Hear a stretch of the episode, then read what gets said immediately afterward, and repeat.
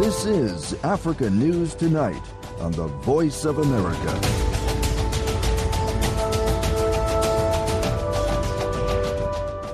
Hello, welcome to VOA Africa. Thank you for joining us. I'm Douglas Mpoga, and here is what's coming up.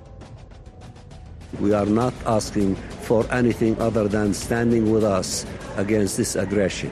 We are facing a massive calamity.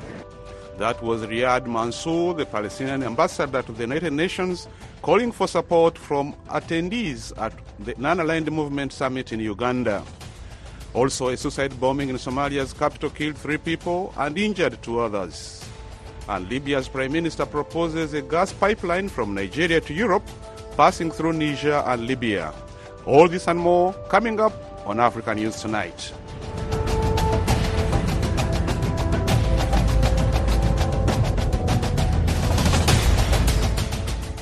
The world is on course to see its first trillionaire by the end of the decade, according to a report by Oxfam. The charity is warning of a big increase in global inequality, fueled by growing corporate power, as hundreds of world leaders and chief executives head to the Swiss ski resort of Davos for this year's meeting of the World Economic Forum. Henry Ridgewell reports. The Blue Origin rocket company is just one of the ventures owned by Jeff Bezos, the founder of Amazon and one of the top 3 richest men in the world, according to Forbes. The charity Oxfam says Bezos's wealth and that of other multi-billionaires has increased sharply, while much of the world is getting poorer. Nabil Ahmed is a co-author of the Oxfam report. The world's richest 5 men, and they all our men, I should add, have more than doubled their fortunes this decade since 2020. And that's at the top.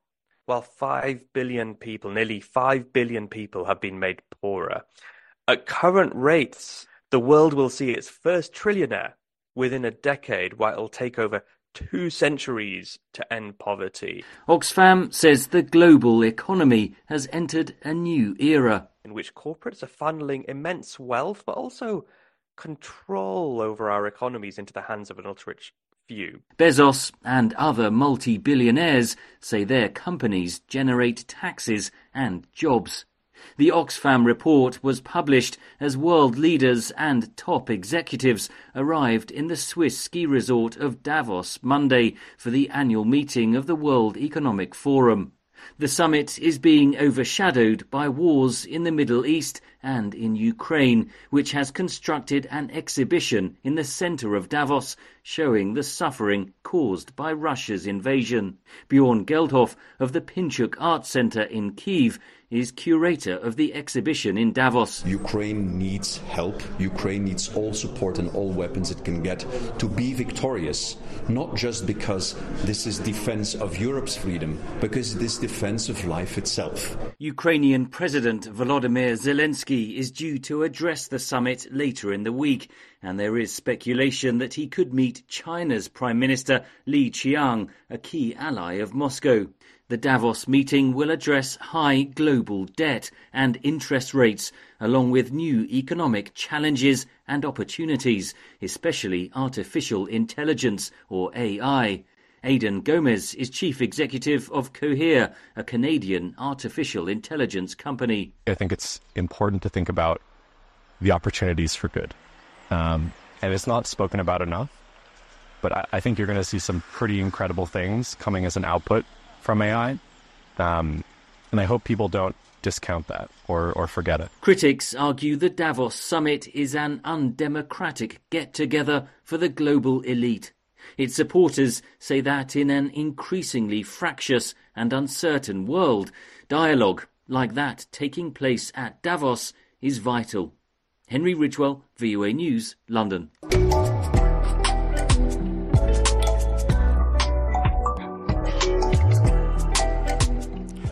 The summit of the Non-Aligned Movement got underway this week in Uganda's capital Kampala, where delegations for Somalia and the Palestinian people are lobbying for support. While the Palestinians are urging members to find a way to end the conflict in Gaza, Somalia says it needs support to maintain its territorial integrity. Halima Atman reports. 93 out of 120 nations in the Non-Aligned Movement have gathered in Kampala for the 19th summit of the movement. For the plenary session that began Monday, Arab nations made clear that Gaza must be the focus of the meeting. Delegates said the NAM summit must find the right language to address what they called the violent and savage aggression by the State of Israel in perpetuating a genocide in Gaza. A delegate from Mauritius said the summit must make a political declaration on the war, which broke out October 7th after the Palestinian militant group Hamas attacked Israel, killing 1,200 people and taking about 240 hostage, 105 of whom were released in November. Israel's military response has killed 24,000 Palestinians. Riyadh Mansour, the Palestinian ambassador to the United Nations, said he does not expect any country to disagree with calling for a ceasefire and humanitarian assistance for the 2.3 million Palestinians displaced from their homes. We are not asking for anything other than standing with us against this aggression. We are facing a massive calamity. I don't think that it is exaggeration from us to expect support from our brothers and sisters from the movement. Uganda recently took over chairmanship of the Non-Aligned Movement from Azerbaijan. Vincent Bajire, the permanent secretary at the Ugandan Ministry of Foreign Affairs, says the agenda for the plenary session will be decided by consensus. We have not subjected the matter of Palestine and Gaza to whether it should be the major topic that we discuss. So Uganda will focus on creating cohesion within the movement to ensure that we can work together as a movement for the good of humanity. Delegates from Somalia are calling for the 120-state movement to support its territorial integrity and sovereignty. Early this month, Ethiopia signed an agreement with Somaliland, a breakaway region from Somalia, giving Ethiopia access to the sea. In return, Ethiopia would consider recognizing Somaliland as an independent country. Hamza Adan Hador is the permanent secretary in the Somali Ministry of Foreign Affairs. And that it violates our rights, our integrity, and our unity. So that's why we are pushing, and we believe the peace that we had will contribute if a non-alignment movement members stand with us. Both Somalia and Palestine have 5 days to convince delegates to prioritize their concerns and come up with resolutions before heads of state fly into Uganda for the summit at the end of this week. Halima Atman for VOA News, Kampala, Uganda.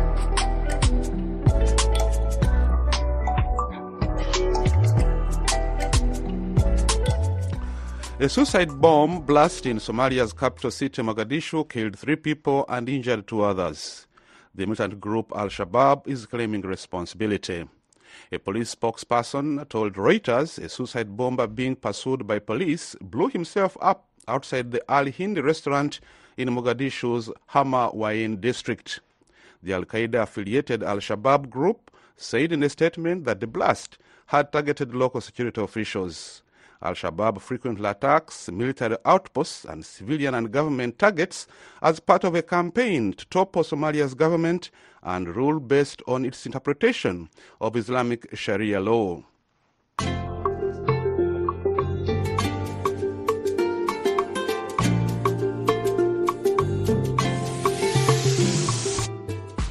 A Turkish court has convicted the son of Somalia's president today in the death of a motorcycle courier and sentenced him 2.5 years in prison. The AP says it then commuted the sentence to a $910 fine.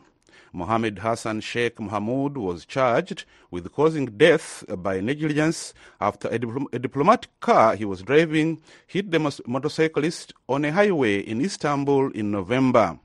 The motorcyclist died 6 days later. Turkish media report said Mohamud returned to Turkey last week to testify about the accident.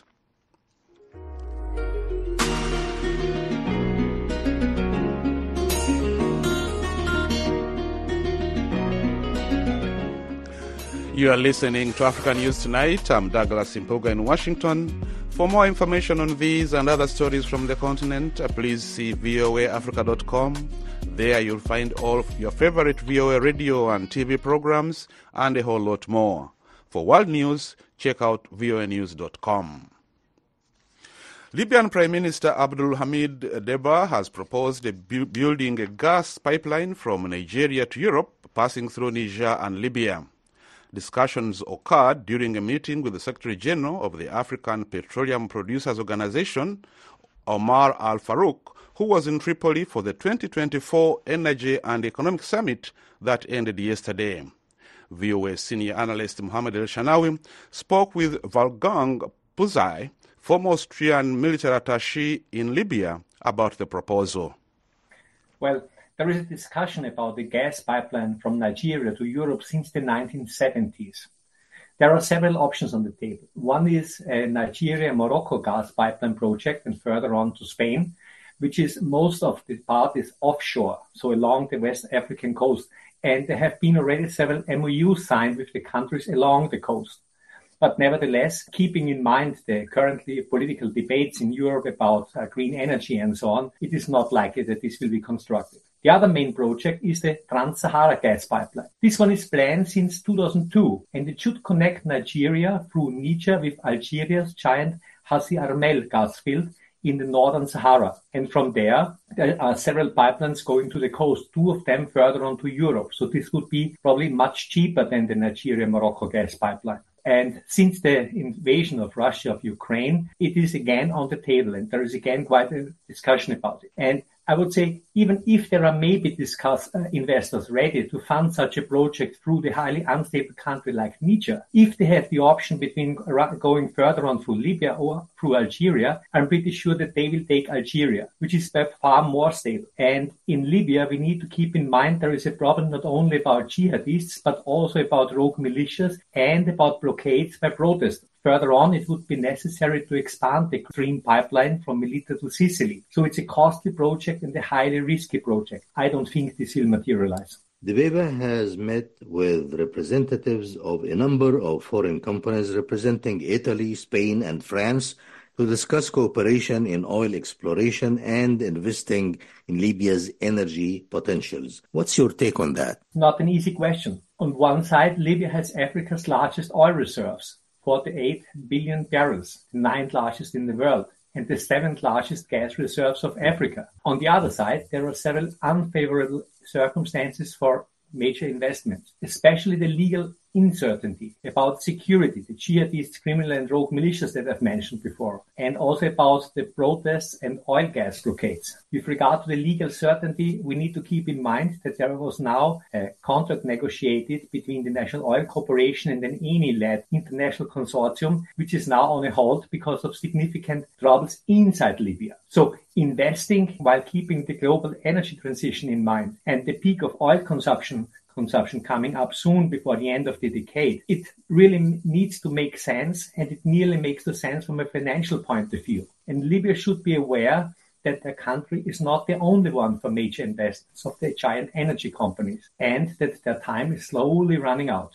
Libyan Minister of Oil and Gas, Mohamed Aoun, discussed the establishment of the African Energy Bank to support petroleum industry projects and utilize the production of renewable energy on the continent. How significant is such a bank for achieving that goal for Africa? The establishment of the African Energy Bank is certainly an important step for African countries to become more independent from external sources of funding, especially keeping in mind that several of the industrialized countries and major financial institutions intend to end the financing of fossil fuel projects. It is important that the APO Bank really funds projects with the serious future prospects to be successful. A right balance between oil and gas projects and renewables will be key, and keeping the future global energy demands in mind, investments into the future. A cornerstone could be or should be green hydrogen, especially in the coastal regions. The basic question remains, will it be possible to attract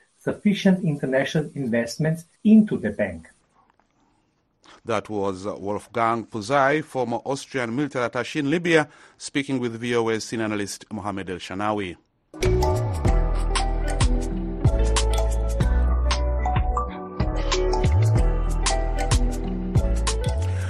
Former President Donald Trump is the resounding winner of the 2024 Iowa caucus, finishing with more than 50% of the overall vote. As VOA's Ken Farabaugh reports from Des Moines, dangerously cold weather that descended on Iowa ahead of the caucus impacted turnout, with overall participation down this year after reaching record highs in 2016. Extreme freezing temperatures didn't deter Sarka Moore from attending one of former President Donald Trump's final 2024 Iowa caucus campaign events. It also didn't dampen her plans to show up in person to support him on caucus night. I'm excited, very excited. It's my first time. Moore, an immigrant from the Czech Republic, spent time researching the caucus process as a first-time participant, motivated to support Trump. I loved his policy. Everything was great under Trump's administrations. No wars. Economy was great. And there was a open border. Trump's campaign resonated with Iowans, who braved the cold and ice across the state to deliver him a win with one of the largest margins of any Republican candidate in the contest's history. You know, I would say this is a pretty good turnout. Jan Good cast her vote at a caucus site inside a high school gymnasium in the Des Moines suburb of Ankeny. And I think the people that were absolutely determined were going to be here. I do know of some folks that were older, and they chose not to get out. It was slippery coming in. Good's vote went for Florida Governor Ron DeSantis, who won the overall count at her specific caucus site. We're caucusing for what we believe in, and I think that DeSantis is what I would believe in, and I still appreciate Trump. I appreciate what he did. I appreciate how he got it done. I appreciate who he was at the time. Unfortunately, rightly or wrongly, chaos follows him. DeSantis edged former UN Ambassador Nikki Haley to take second place in Iowa. Businessman Vivek Ramaswamy, who finished fourth, bowed out of the race and endorsed Trump. Among those who finished at the bottom of the results is former Arkansas Governor Asa Hutchinson, who didn't hold back his criticism of Trump on the campaign trail. People don't like hard truth. And if they have an opinion on something and someone speaks against that opinion, they don't think as much of you. And so your negatives go up a little bit. But I also have confidence that I've spoken in the right way. I've spoken as a gentleman. I've spoken what I believe. And that, in the end, is what is important. Both Democrats and Republicans typically participate in the Iowa caucuses, but this year Democrats turned to mail-in ballots for their presidential preference, with incumbent President Joe Biden expected to win that final tally. Democrats are focusing on the South Carolina primary in February as their first major election event, amid criticism that Iowa and New Hampshire aren't diverse or big enough to play a prominent role early in the nomination process, something Iowa's former Republican governor, Terry Branstad, disagrees with. The system that we have, the Iowa caucuses followed by the New Hampshire primary, means that real people in the caucus state of Iowa, in the primary state of New Hampshire, have an important say in choosing who the leader of this country is going to be. The campaign for the Republican nomination now shifts to New Hampshire, a state which looks to have better weather and perhaps turnout than Iowa, as it hosts the first in the nation primary election January 23rd. Kane Fairbaugh, VOA News, Des Moines, Iowa.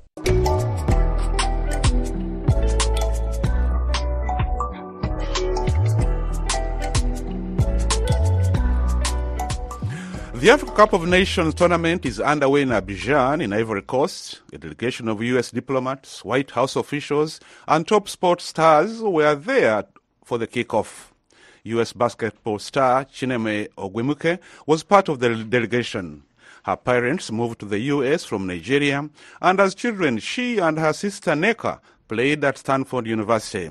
Both now play for the Los Angeles Sparks in the Women's National Basketball Association Pro League. Chineme Ogwemuke also hosts a regular basketball radio show for the ESPN network in the U.S. She spoke a few days ago at an event organized by the U.S. Embassy in Abidjan for changemakers in Africa. In her speech, she mentions Lisa Leslie, a four-time Olympic medalist and Hall of Famer basketball player. Here is a bit of her speech. Doctors, lawyers, achievers, successful entrepreneurs, And I feel like a shift is happening now. The diaspora, my parents, my dad, my mom, the generations past, the diaspora, the narrative around it was very much so, I was educated to an exodus, leaving our countries, pursuing higher education, finding other opportunities to work. I'm very grateful now to see that those things were sacrifices for us, the daughters, the sons, the next generation to live out our best lives. But the beauty is that it's coming full circle. I think Lisa spoke so well and, you know, so amazingly about this idea that we are curious. But not only are we curious, we're starting to pursue pathways of ownership. We go and we do what we're told. We have, you know, education. Lisa's speaking about getting a PhD. But then we start realizing maybe some of these institutions are not designed for people like us. Meaning, I'm speaking from the perspective of being in the U.S., being in spaces where you're typically the only person that looks like yourself. Now, that's why I love coming home, because we are at home.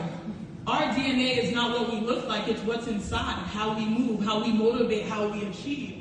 And being able to be a part of a council that now prioritizes this idea of full circle, where we are curious to come here and bring our friends. Now, I've always come because that's just who I am, and that's how my family has raised me to appreciate my culture and heritage. But now that we have some levels of ownership, and also people are starting to value us in ways that we have always been valued. And I'll give an example of this. The NBA is the biggest basketball league in the world, the WNBA as well. But they chose to start its first league outside of the NBA in Senegal. Why? They know that people are empowered. They know that the determination and the opportunities, we are going to start owning them. And if we own them, that can be controlled. And so I think now with this council, it's a step in the right direction of saying that, hey, you know what? We see the beauty of what the diaspora has finally held and something that we've always known, and we're going to use our resources to support you. That was US WNBA star Chinwe Ogbuike speaking in Abidjan at the Africa Cup of Nations tournament was beginning. 24 teams from around Africa are competing in the qualification round. The round of 16 begins January 27th. For all the Africa Cup of Nations action, check out the sunny side of sports wherever you listen to VOA and go to voaafrica.com.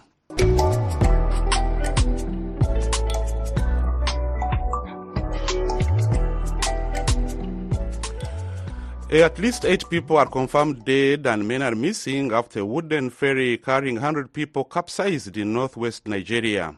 The accident happened yesterday in Niger State as residents of Duga village were traveling to a market in neighboring Kebbi State to sell grain and sugarcane. A spokesperson for the Niger State Emergency Management Agency said sudden change in wind direction sank the overcrowded boat. Reuters reports that 8 bodies were recovered and 5 people were rescued, but many others are missing. And a tropical cyclone caused heavy flooding in Mauritius yesterday as cars were washed away by surges of water in the Indian Ocean Islands capital and elsewhere. A motorcyclist died in an accident caused by the flooding, the government said. The government imposed a curfew and issued an order that everyone except emergency and health workers, members of the security services and those requiring medical treatment must return home and remain there. Some people were being evacuated as the flood water threatened houses and other buildings. Schools were closed and hospitals were told to only keep the emergency departments open.